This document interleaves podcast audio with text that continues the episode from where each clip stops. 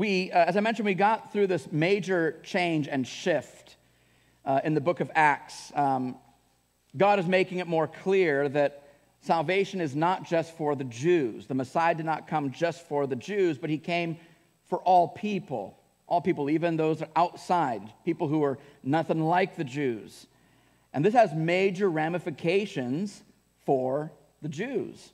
They've got to make adjustments. They have to now go into territory and into circumstances that severely challenge their conscience. And they don't like this.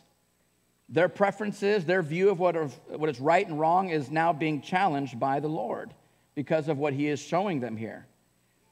So now the Jews, they're going to have to learn how to coexist alongside, not just live in the same city, but in the same church with Gentiles. That's a big deal. That is a big deal. You think the political divide within the church is a big deal? That's, this is what we deal with here, Republican, Democrat. That is nothing compared to what Jews and Gentiles dealt with.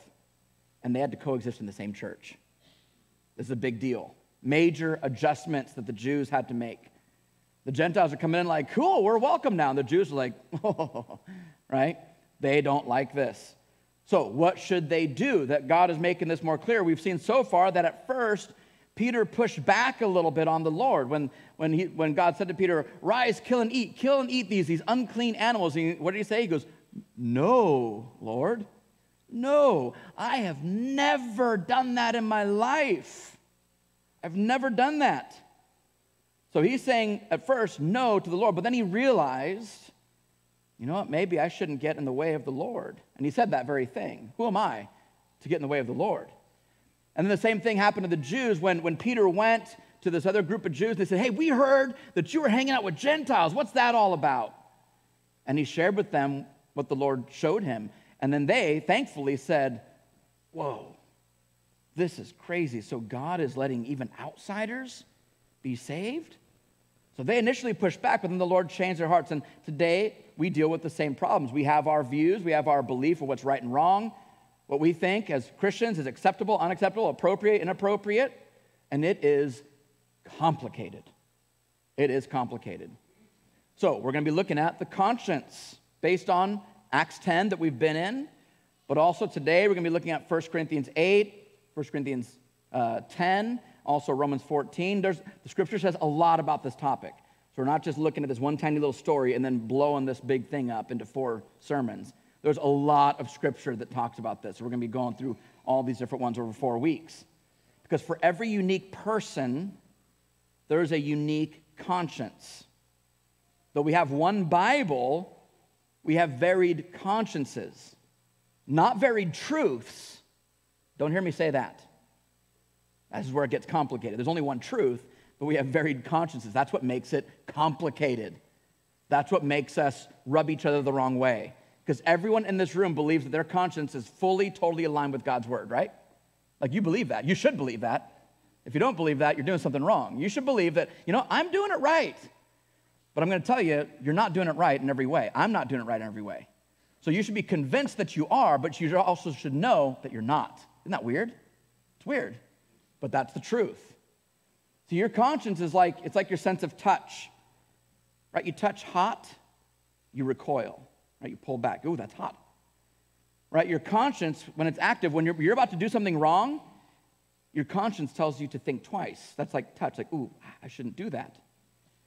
There's some things that your conscience sends up this red flag.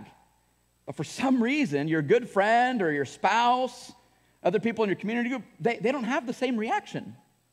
They touch that stove and go, that's not hot. What are you talking about? They, they don't have that same reaction that you do. Maybe, maybe you don't mind movies, for instance, with maybe some violence or, or scary subject matter. Uh, maybe your wife doesn't like watching those. And I'm not saying just like from taste, like, oh, I just don't like scary movies. She might actually think that they're wrong. It's sinful to watch those. So who's right? Who's right? In, in, one sense, actually, you both might be right. And again, I'm, I'm only saying there's one truth, but we're going to get into why this is important for us to recognize that, in, in a sense, you might both be right. Another example, maybe, say, chick flicks, right? Maybe your wife likes to walk, watch chick flicks, you don't like to, and not just because of a taste thing, but you think, you know, your manhood is being seriously compromised. And that's sinful. So, so who's right in this instance? In this instance, men, you're totally right. it is sinful to watch chick flicks if you're a guy. So, but, but the point is, is that we have different viewpoints of different things, and we might not all agree. So this week we're going to be looking at what is the conscience, what's its role. Next week we're going to look at what a weak conscience is, according to the Word of God, versus a strong conscience and also a seared conscience. Week three, we're going to look at how to adjust our conscience. How do we, how do we make adjustments? Okay, I know what it is. I can see that I have a, maybe a weak conscience or a strong conscience, but how do I make good biblical adjustments? And then the fourth week is going to be looking at how to live among others who differ in our opinions and our conscience. And so I'm going to pray. We're going to jump into 1 Corinthians chapter 8. Uh, we're going to be going through um, eight verses uh, as we begin. Lord, we thank you that your word speaks to these things. Uh, we're not left here guessing uh, or just making up stuff, um, but your word is challenging. Uh, there's things, uh, even in this very topic, that I, I, know I'm, I'm being challenged in. And, um, and I know many times over the years I've been challenged by so many of these particular verses um, because uh, I'm convinced that I'm living my life biblically. Um, but I also know that I have blind spots, I have areas that need adjustment.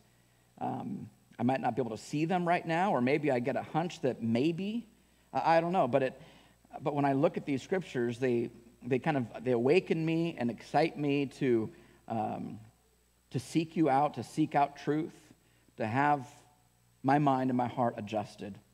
Uh, I want to walk according to your word. Uh, I, I want, as we sang, I want to arise each day by your strength, not by mine, by your wisdom, not by mine. I want you to guide me. I want your word to speak to me. I want your strength to uphold me. I want you to be in front of me, behind me, to my left, to my right, above, below. I want, I want you to be in the mind and eyes and ears of everyone who thinks and speaks of me. But I can't do that if, if my conscience isn't aligned with your word. And so help me, help us all to take this challenge seriously, to say, Lord, shape us, shape us. You've promised, Lord, that you're going to finish the good work that you began in us. And so I hope that these next four weeks give us uh, scriptural truths and insights on, on how that can be and, and what areas need to be shaped. Help us, each, uh, as uh, brothers and sisters, to have iron sharpening iron. That in our groups, these next four weeks, we would have really good discussions loving, gracious, patient discussions, open discussions We need your help, Lord. We need your help. And we thank you that your word gives us so much help. We love you and we thank you, and it's in Jesus' mighty name we pray. Amen. Right, 1 Corinthians chapter 8, uh, the first eight verses. You should open your Bibles with me, not just look behind me, because you're going to want to circle some words here. So, this is Paul speaking to the church in Corinth. Now, Corinth was a Greek town, so a lot of Gentiles were coming into this church a lot of pagan activity that was at the heart of this city. And so there's a lot of intermixing here and a lot of questions going on and struggles among Jews and Gentiles. So Paul says, now, concerning food offered to idols. So let's talk about something Paul says. You got this issue you've brought up to me that there's food that's been offered up to idols, false gods, as a sacrifice. And now the Jews are going, should we eat this food? We don't know. He goes, We know that all of us possess knowledge, but this knowledge puffs up, but love builds up. That'll be an important verse as we go through this that we'll have to come back to. This knowledge puffs up, but love builds up. And that has to be a cornerstone for us. Love builds up. If anyone imagines that he knows something, he doesn't yet know as he ought to know. But if anyone loves God, he's known by God. And we're going to come back to all that. Therefore, as for the eating of food offered to idols, we know that an idol has no real existence. So Paul's saying, look, there's no such thing as idols. Like we use those words, but they're not real entities that exist. Right? There's not a God of the sun. Right? There's, there's none of that stuff. Okay, so we know that truly an idol has no real existence and that there's no God except for one. There's only one God out there, truly.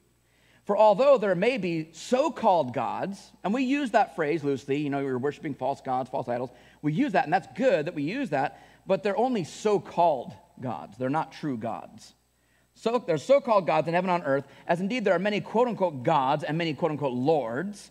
Yet for us, there is only one God, capital G, the Father, from whom are all things and for whom we exist, and one Lord, Jesus Christ, through whom all things and through whom we exist. There is only one God and only one Lord.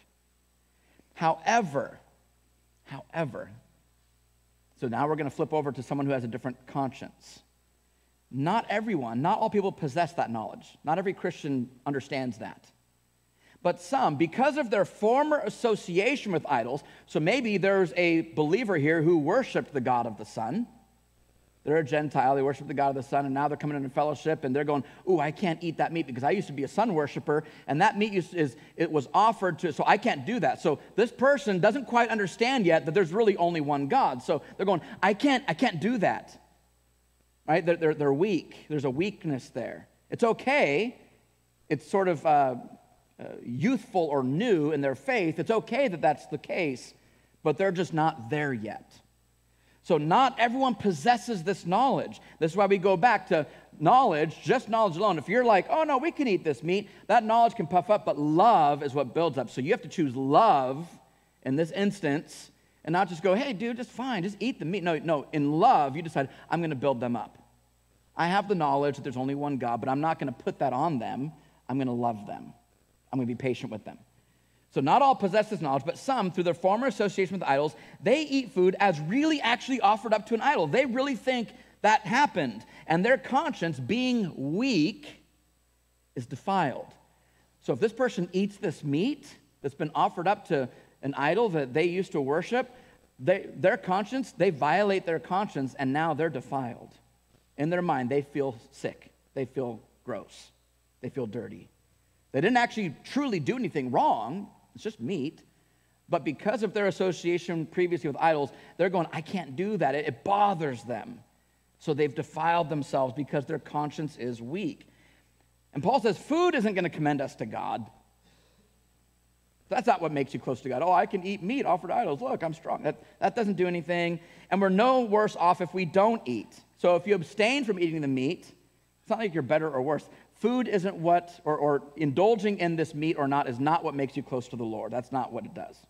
Only Christ brings you close to the Lord. That's it.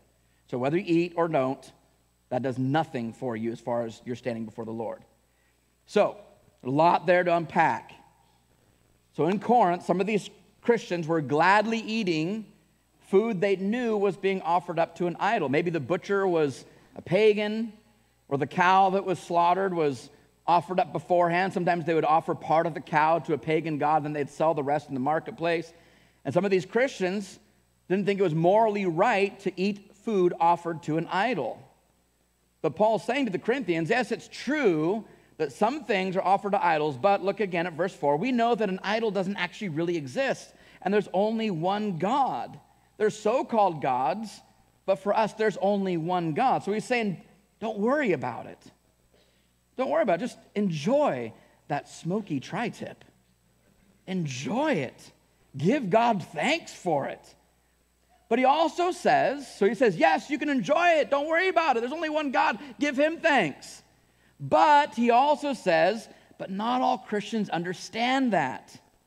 Because of their former association with those idols, because of their past, they don't quite understand.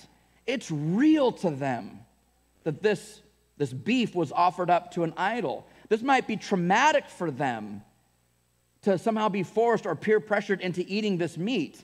Even though Paul's saying, look, it doesn't do you any good or bad to eat the meat. That's not what commends you before God. But to them, because of their weak conscience and their past, to them, it defiles them because of their, the youthfulness of their faith, the weakness of their faith. And I don't mean weakness really in a negative way. I just mean a reality. Like, you know, a baby is weaker than a grown man. I'm not saying it negatively, right? So if you feel like you have a weak conscience, I'm, we're not talking down about that. I'm just saying the reality of a young, weak faith that has not yet matured into the knowledge that, you know, there's only one God. And, and I know you know there's only one God, but he's trying to walk them through why people have differing views. So the person who believes it's wrong to eat that meat, even if that idol doesn't actually exist, even if eating or not eating doesn't make you better off or worse off, that person, though, they should not eat that meat. They should not do that.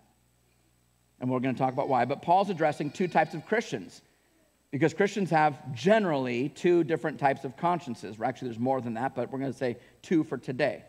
Now, in your notes, you can uh, follow along with me here. The defining the conscience. Conscience is mentioned 30 times in the New Testament. Okay, so that's what I'm saying. This isn't just based off of Acts 10. There's a lot that the New Testament alone has to speak about the conscience. The conscience is what you believe is right or wrong at any given time. At any given time. Now, it's important to note that it's only what you believe is right or wrong, not necessarily what's actually right or wrong. Okay? Your conscience is what you believe is right or wrong. It's also important to note that it's what you believe at any given time in your life. How many of you, your conscience has changed over the last five, ten years? Right? Mine has, for sure. So my conscience is what I believe is right or wrong right now. So, two things about that. What you believe is right or wrong may not be what is actually right or wrong. You might be wrong about that. And your conscience can change. It should change. If you're going to keep maturing in Christ, it should change. We're going to look at more of that next week. But for now, we're going to start with just the fact that the conscience is what you believe is right or wrong. So, in your notes again, a few basics. Number one, the bullet points your conscience is yours and no one else's. It's yours and it's no one else's. You can't impose your conscience on someone else. You should not do that. Second bullet point no two consciences are alike. There are none. My wife and I have different consciences. Good friends of mine, we have different consciences. Me and Tyler, we have different consciences. Right? Your closest friends, different consciences. That's not a bad thing, that's just reality. Okay, uh, I want to show this graphic to kind of help us through this a little bit. Got a couple triangles here. We have our friend Ann and our friend Bill, and we're looking at their two consciences here. Okay, so Ann and Bill agree that some topic, C, D, E, and F, are sin. You know, we agree on this, whatever it is murder, stealing, whatever. Okay, those are the kind of obvious. Ann also thinks topic A and B is sin, but Bill says, nah, it's fine. Maybe it's watching movies with violence or something like that. She thinks it's sin. Bill disagrees.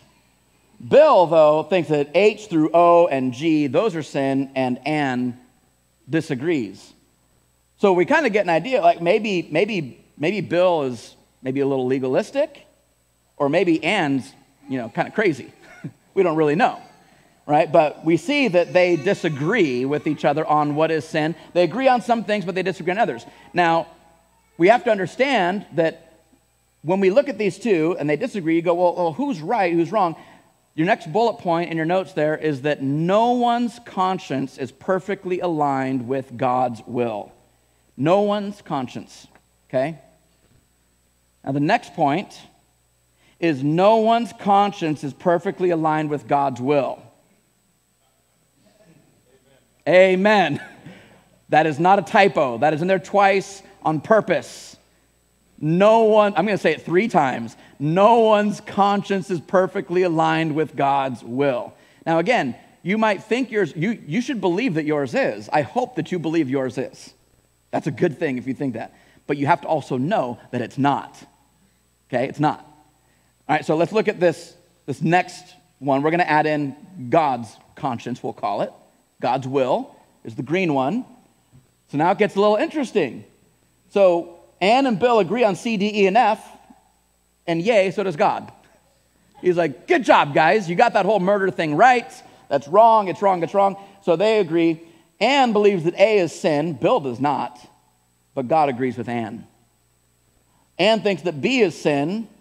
Bill disagrees. God disagrees. All right, so score one for Bill there. Bill thinks H through O and uh, H through O is sin.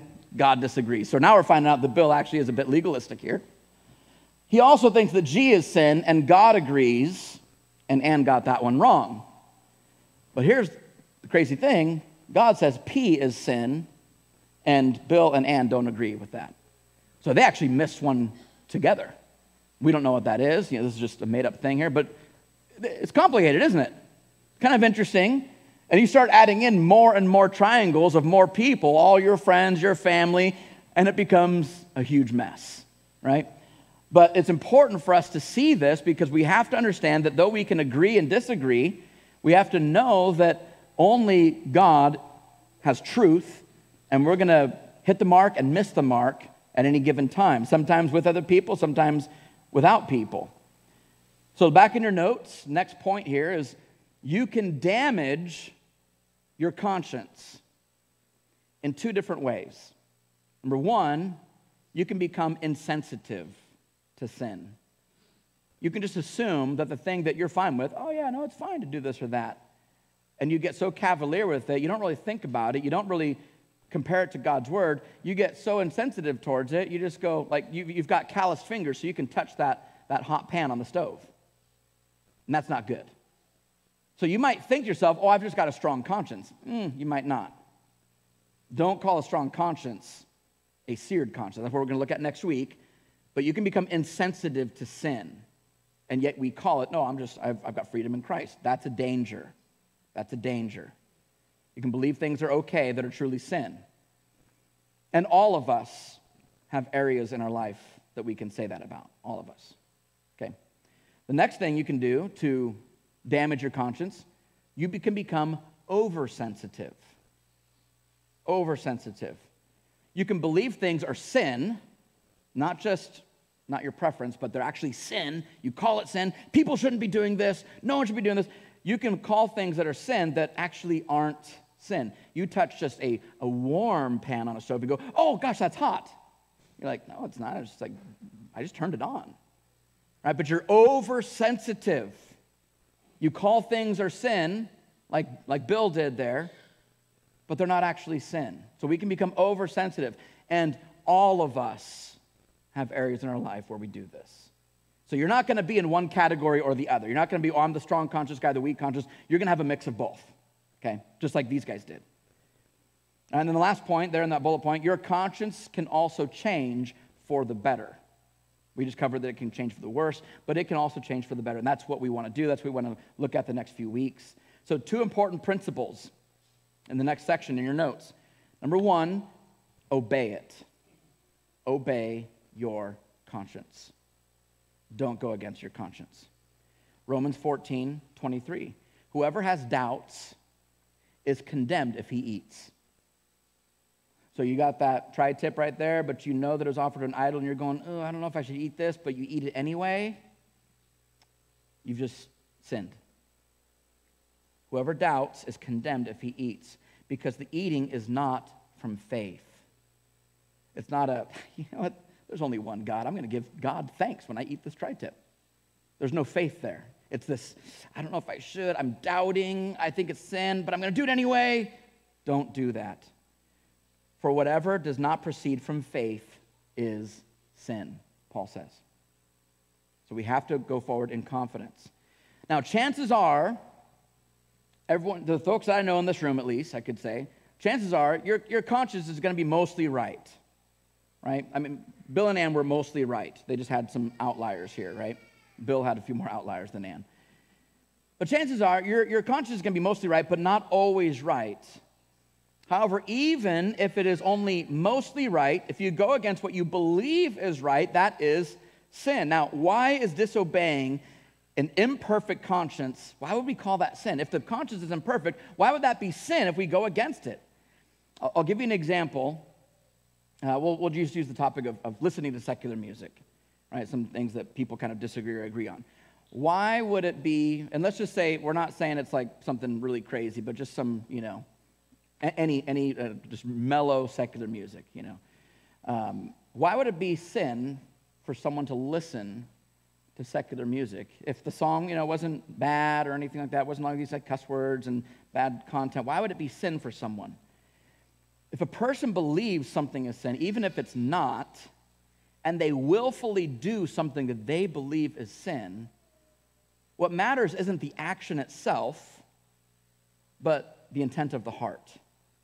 The fact that they chose to go against what they thought was sin. They chose to go against what they felt like God said, you shouldn't do that. You shouldn't listen to, even if it's a simple song like Stand By Me or Lean on Me or something really just neutral. But maybe because of a former association, maybe you know you used to party in high school and used to listen to those songs, and so now if you listen to that song, it takes you back. So it's sin for you. It's not sinful to listen to that song, but it's sinful for you to go against your conscience when you know that this would be wrong and bad for me. That's what makes it wrong. So, uh, another uh, kind of a, an example like, let's say you go to a friend's house, you've got a $20 bill in your pocket, and the $20 bill falls out, and you didn't actually know that it fell out. And you're hanging out with your friend, and then you see a $20 bill on the floor. You don't think it's yours because you think, oh, yours is in your pocket. But you go, hmm, $20 bill, all right. Take it, put it in your pocket. You didn't just steal, right? You didn't steal, that was your money. But your intent was to steal, even though you didn't steal. Does that make sense? Right? So picking up a $20 bill and putting it in your pocket isn't a sin if it's your $20 bill, but the fact that you didn't know that it was, you sinned because your heart intended to sin. So if you're listening to music and you go, Ooh, I shouldn't listen to this because this might take me to a bad place or bad memories, but you listen anyway, it's not that listening to Benny King is sinful, but the fact that you went against it and you knew that this would not be good, that is what makes it sin. So, all that to say, sometimes the actual actions we do are not necessarily sin, but our heart and our intent in that action is what makes it sin. So, whatever it is, whether it's listening to music or, or eating meat or whatever, it's what you think is wrong, and you can't go against that. So, in Paul's day and age, these pagans offered food to idols, maybe similar to how we give God thanks for our food. And Paul says that even though we use these words idols and gods to describe things we worship as actual entities with power, they actually don't exist. They don't, they're not real. So, therefore, the person who has a strong conscience, they could just look at it and go, man, as long as it's cooked medium rare, I'm good to go. I'm fine. Like, it doesn't bother me at all. They can just say, well, I, I can eat that to the glory of God. I don't care if it's been offered to an idol. The, the, idol doesn't even exist. But another person might say, Yeah, but it was offered to the God of the sun. I don't know if we should do it. That person should not eat it. The other person has the ability, the freedom to eat it. Believers with a strong conscience can say, We don't have to live that way. We don't have to have all those restrictions because there's only one God. I'm going to give God thanks for this tasty meal. We can freely eat this. But because some people who are Christians, Paul says this, they don't possess that knowledge. They're not there yet. They're a little immature in their faith, maybe because of their past. So they don't possess that knowledge because their former association with idols. They eat food as if really offered to an idol. And so their conscience, being weak, is defiled. So for them, they believe that it's sinful to eat that. And if they willfully do it, even though their assessment is actually wrong, like Bill and Ann, they had some things wrong. But they should not go against their conscience. What they should do is obey their conscience and then also simultaneously pursue God, would you shape my conscience to be correct? In the meantime, I'm going to obey my conscience, but I want to keep growing. Does that make sense? Right? I'm going to do it as I know how to do it, but I want to do it better. Right? It's like when your kids are little and they don't speak English quite right, their, their grammar's all wrong. You don't say, hey, don't talk to me until you got your grammar right right? You don't do that. But as they're kind of formulating words and figuring out grammar, you help them through it so they can speak better as they get older. You don't want them to stay speaking with poor grammar when they're 17, 18, or 35 or 45 right? You want them to grow in their grammar, but in the meantime, you don't condemn them. That's what I'm saying. It's not, it's not a negative thing to say weak, it's just talking about development, right? So when your kids are little and they're kind of speaking with bad grammar, that's okay. That's totally okay and they should speak how they know how to speak, but you also want to guide them into speaking better. That's what we're talking about here. Some believers don't possess the same knowledge, they don't have the same maturity. They haven't walked with the Lord enough. Maybe they're still stuck in some past sin or condemnation from their past. So these things are kind of untouchable for them, right? And some of those things are going to be like that for their whole lives, and that's okay as well. That's okay as well. Some people will always be bothered by certain things, and that's not necessarily a bad thing. That's just the reality of living in a fallen world. Right? We're not going to become perfectly free in all ways in this life. That day will come, but it's not going to be here. We want to have as much freedom as we can in this life, freed from the past and all these memories and stuff. But the reality is, is some of the things that we've gone through in our past are they're, they're hard to get through. So things are going to trigger you all through your life. And you need to depend on the Lord for that. Right? You need to go to the Lord. That's where you, your strength comes from the Lord, not from your own self. So this brings us to the second principle back in your notes here. Number two, your conscience is not the Lord. Okay, so that's, that's the weird dynamic here. You need to obey your conscience, but because you know your conscience might be wrong, you can't make your conscience the Lord. And that's weird. Because I just told you to obey your conscience, but I'm also telling you that your conscience isn't the Lord. Making your conscience the Lord would be idolatry, wouldn't it? Isn't that what Peter did? Not so, Lord. I have never. He, he, was, he was more willing to obey his conscience than he was willing to obey the Lord. That's interesting, isn't it? He's going, Oh, I, I would never, I would never go do that, Lord, because I have never done that. And so, therefore, so he's making his conscience the Lord rather than actually obeying the Lord. And Paul says there's only one Lord, and it's Jesus. So, so though we have to obey our conscience, we also have to know that our conscience is not the Lord. We are not to follow our own self made God, whatever we think is moral and right and acceptable. Because again, if that's the case, right, like you should assume that if, if you're following the Lord biblically with a good conscience and, and you're going, no, this is, I'm then you have to assume then that everyone else in this room is doing everything wrong right? I mean, so, so you can't so you can't say no my conscience is the lord my conscience is the word of god. That's that's not how we should be thinking. We have to understand that in our limited nature as humans we don't have this thing down perfect. In the meantime we're going to follow our conscience we're not going to break our conscience but we're also going to walk humbly and graciously knowing that we've got some things wrong right and, and we're going to look at each other and go hey they might have it right they might have it wrong I'm not going to judge them because they might have it right. And I'm, you know, like Bill and Ann, right? So we have to walk humbly in this. So if God shows you that your conscience is wrong, it's upon you to seek an adjustment, which we'll be looking at the next couple of weeks on how to do that. If your conscience, your opinion, your values, if they're so sacred to you, if they're so sacred to you that even God's word is off limits, or being open to the wisdom of other people in your life is off limits, that's a problem. If you're so hard set, that's a problem. So again, we think of Peter in Acts 10. There's things that you call unclean that are not unclean. There's things that are actually okay for you to partake in and enjoy in life as a gift. And you don't have to be bothered with a guilty conscience. Now, maybe not right now, but you have to know that there are some things that maybe you don't have to actually call unclean. But the problem that we have is that conscience doesn't nuance well. Your conscience does not like nuance, right? Your conscience wants to be black and white. No, the way I do it is right. The way that you do it is wrong. Nope, there's no, I mean, your conscience does not like nuance. We just, we know what we believe and it's right, and we know that these people are doing it totally wrong. That's how we are. And then this is when we get judgmental, condemning towards others, very opinionated. Your conscience wants to go black and white, all or nothing. This is why we tend to make snap judgments rather than just sitting and waiting on the Lord and praying and researching and talking through things with other people. We just make snap judgments because we already know black and white, this is right, this is wrong. We don't give time to allow the, the nuances to kind of work themselves out and let our, uh, uh, let our consciences align with biblical wisdom. We just react. This is why we tend to, like Peter did, be so black and white, using words like never and always. Right? I have never done that, Lord. So what did he tell the Lord? So therefore, Lord, I'm not going to do it now.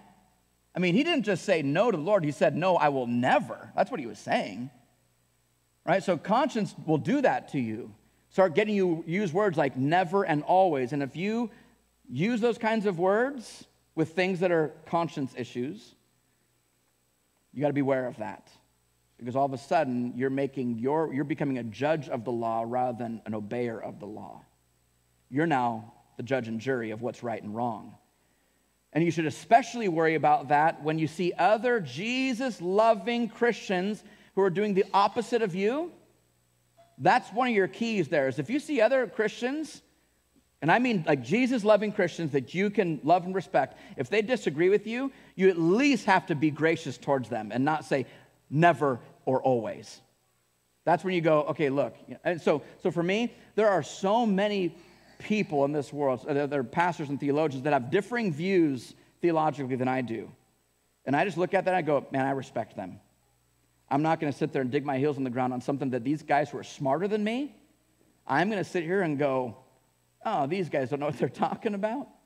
But I'm going to go, okay, well, maybe I'm wrong. Now, I'm convinced that I'm right. That's good. But I have to understand that I'm not going to die on those hills. I'm not going to die on those hills. I'm going to have charity among people, good, Jesus loving people who love the Word of God. When we disagree on whether it's conscience issues like, like eating meat or secular music or whatever, I'm just going to be like, okay, I might be wrong on this. Chances are, me and those theologians, those pastors, we're like Bill and Ann, where we agree on C, D, E, and F. So I'm like, all right, let's go, let's do this. But if we have some things out here, I'm not going to die on those hills. Now, I'm going to live according to my conscience, absolutely. But I'm not going to die on those hills for the sake of others. As far as like looking at others and saying, oh, they've got it wrong. They've definitely got it wrong. So this is important for us to figure out, or at least try to figure out and wrestle with, for two primary reasons. Number one, we want to know how to live among others who disagree. Because they're in your own home, they're at your work, they're in your community group, they're sitting in front of you and behind you. And you want to know how to live alongside them peaceably, graciously, lovingly. We want to know how to enjoy, but also how to set aside our rights, our freedoms in Christ. I want to enjoy my freedom in Christ. Christ purchased it for me. I intend to enjoy my freedom in Christ. But I also have to know when I should set aside my freedom in Christ for the sake of loving others. Does that make sense? All right, that's going back to that previous verse. That's the knowledge of my freedom that, that can puff up, but I want my love for others who are maybe have a different conscience than me, I want my love for them to build them up. So I'm going to set aside my freedoms in Christ for the sake of others. Now, I want to enjoy my freedoms in Christ to the nth degree because Christ died for them. But I also want to be able to know when I can give those things up, even if temporarily, maybe long term, depending on the relationship and the thing, whatever. But I need to be flexible. And I don't want to get in the way of what the Lord wants to do in someone else's life because I'm going, well, I've got this freedom in Christ. I don't, I don't want that attitude. Christ didn't have that attitude. Paul didn't have that attitude. So we have to know, we want to know how to live among others. We want to do this for the sake of others, for the sake of church unity, but also, church, we want to do this for the sake of evangelism. Right? Paul was unwilling to go to Gentiles because I have never. That would have radically affected the salvation of people who needed to know Jesus. So we have to get this right. We have to pursue this for the sake of church unity, but also for the sake of your neighbors. Your neighbors. Now we're going to deal with more in, week four. But a few important things to note looking at 1 Corinthians 9, verse 22. Paul says this this is a key for us in church and in your neighborhood and at your work. To the weak, I became as weak. Hang out with people who have a different conscience than you, lower yourself to them. I don't mean I don't mean lower in a derogatory sense. I just mean, you know, serve them. To the weak, I became as the weak so that I could win the weak. I want to love them. I want them to see the love of Jesus, not the arrogance of, of free Jobey. I've become all things to all people so that by all means I might save some. And I do this all for the sake of the gospel Not for the sake of my freedom in Christ, but for the sake of the gospel, that I might share with them in the gospel's blessings. That's why I'm willing to set aside my rights and my freedoms for the sake of others who don't see it the way I do. And I don't do that perfectly, church. None of us do. But I want to get better at that. I want to get better at setting aside my freedoms for the sake of others. Willfully setting aside my preferences for the sake of others. That's what I want in my life.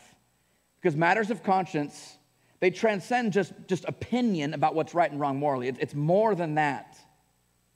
The conflict in 1 Corinthians was largely due to the fact that Paul came into the city, Corinth, this, this Gentile city, and he sought to bring Jews and Gentiles together into one church. Though they come from wildly different backgrounds, different cultures, different viewpoints, different opinions, it would have been much easier for Paul to say, you know what, I'm going to I'm to start a church for, for Jewish converts in this part of town, and over here, I'm going to start a church for Gentile Christians over here. That's way easier. Right? Wouldn't that be a lot easier if all of our churches just look like you? You get to go to a church that looks just like you, and then this church looks like someone else, and you don't have to even deal with those people. Right? Political opinions or whatever it is. Like, let's just have all the Republican Christians go here and all the Democrats. That would be so much easier, wouldn't it? But that goes completely against the point of the gospel. That divides the body of Christ rather than making one new man, as it says in Ephesians. We are to be one. We should be able to set aside our opinions on these different things for the sake of unity in Jesus Christ. That is what glorifies the Lord. When, when a, an outsider, a non believer, looks at a church and says, How does this crazy mishmash of people, this like soup of people, all these different ingredients, how do, how do they get along so well? Well, it's not our political affiliation, it's not our opinions on, on what kind of movies we can watch. That's not what unites us. What unites us is that we love Jesus Christ who saved us from our sins. That's what should unite our church. That's what amazes a church or uh, people out there who they don't see that unity out there. And sadly, they don't really see that unity in the church, do they? Because we're not doing this. We're making all these other things into our idols. And those idols don't save, those idols don't unite the way that the blood of Jesus does. And so we want to grow in this. And this does not mean at all that we're going to become this homogenous, we're all going to have the same views of everything. That's not what I'm talking about. I'm talking about the exact opposite, actually.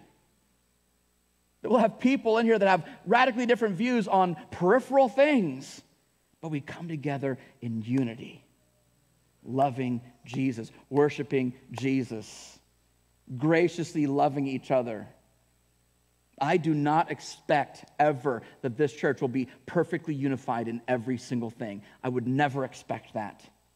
Never. That's, that's not even possible. And that's not the point. The point is to be unified by the right things. That's what Paul came to do in Corinth. And bring Jews and Gentiles together. But people say, hey, let's worship Jesus together. Going, how do we do that? How do we do that together?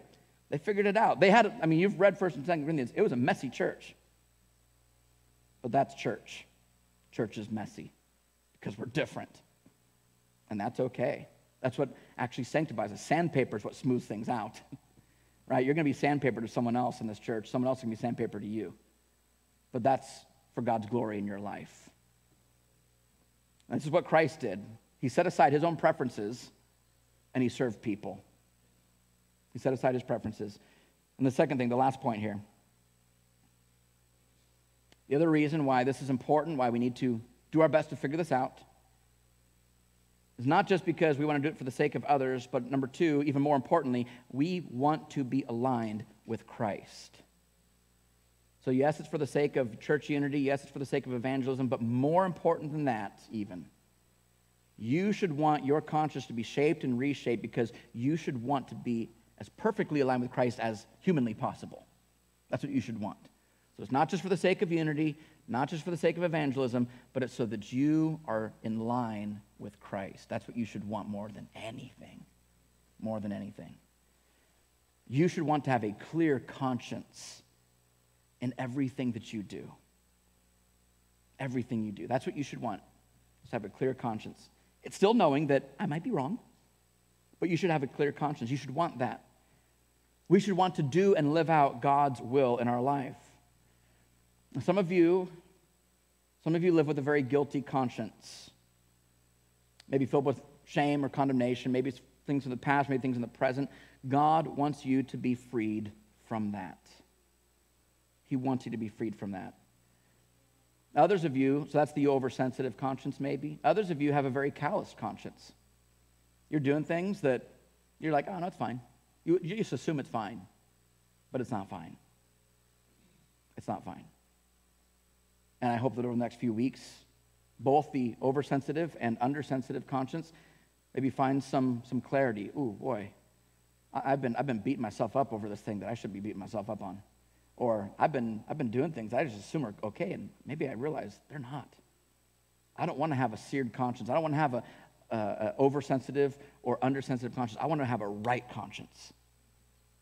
I want to have a right conscience, okay? So we're going to be looking at these next few weeks. The answer, the solution to both of those people is the gospel. It's the gospel. That God, because of his love, sent his son to die for you.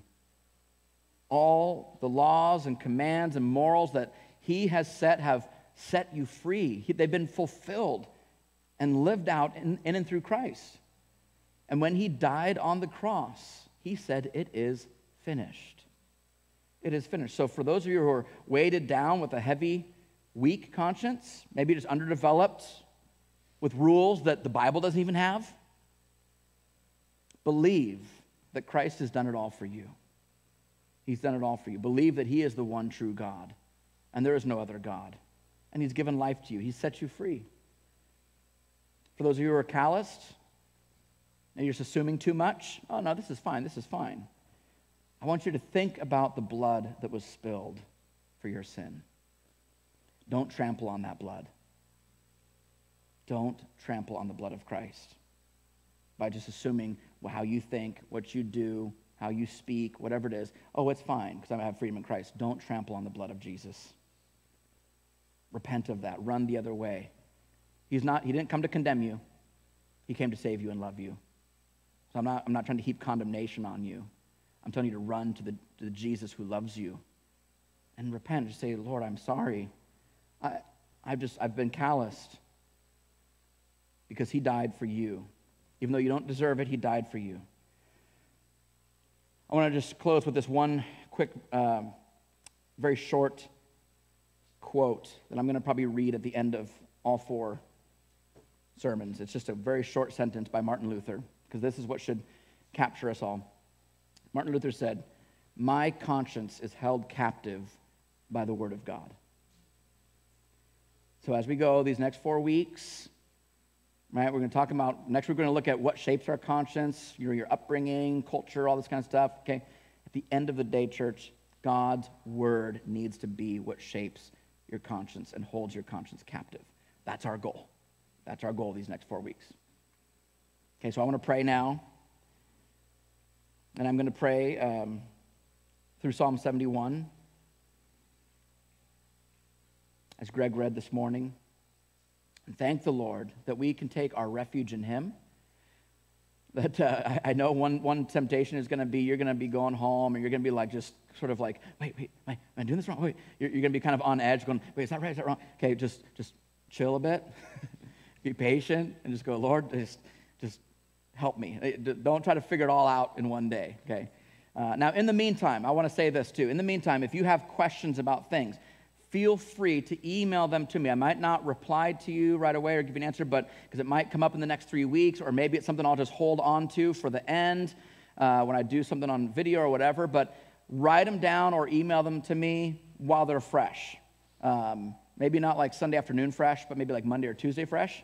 Uh, but you know, take note of these things because you want to wrestle with these, and I don't want to ignore those things. But we're we got to be patient with each other as we go through four weeks. Uh, but I want to be able to walk through this stuff uh, with all of us. So let's pray. Lord, it is in you that we uh, take our refuge. And when we take our refuge in you, Lord, you promise that you will not put us to shame. And so, for those of us who have an underdeveloped or overdeveloped conscience, we know that we can come to you not feeling any shame. If we've been calloused, trampling on your blood, that is a shameful thing, but we can come to you without shame. If we've been have an oversensitive conscience and we've been judging others and condemning others and imposing our conscience on others, that's a shameful thing. But we can come to you knowing that you are not going to put us to shame. So, Lord, deliver us and rescue us. Incline your ear to us. Be our rock of refuge to which we continually come to every single day, every moment. You're our rock, you're our fortress. Rescue us, Lord. Rescue us from our own sin, from our own judgmentalism, our own Pharisaism, our own licentiousness. Rescue us. Lord, you are our hope. We put our trust in you. We lean on you. Our praise is continuously of you and towards you and for you. Lord, fill our mouths today and tomorrow, every day as we arise each day, fill our mouths with praise. Fill our mouths with your glory all the day long. Thank you for your graciousness, your goodness, your patience, your love. Help us to wrestle with these things. There's going to be a lot that's going to be rattling around in our minds and in our hearts, but we know that you're going to be patiently working in us and completing the good work that you began in us. So we thank you, Lord, for that. I want to ask that you bless the community groups that are meeting tonight and on Thursday, that uh, discussion will be good and fruitful and gracious, interesting, fascinating, challenging. Just that it'd be, they'd be fun. Fun talking about the Word of God, fun talking about life and how to align ourselves with you. So we thank you, Lord. We love you so much. We thank you for your word that speaks to us about these very complicated and complex issues. It's in the mighty name of Jesus we pray. Amen.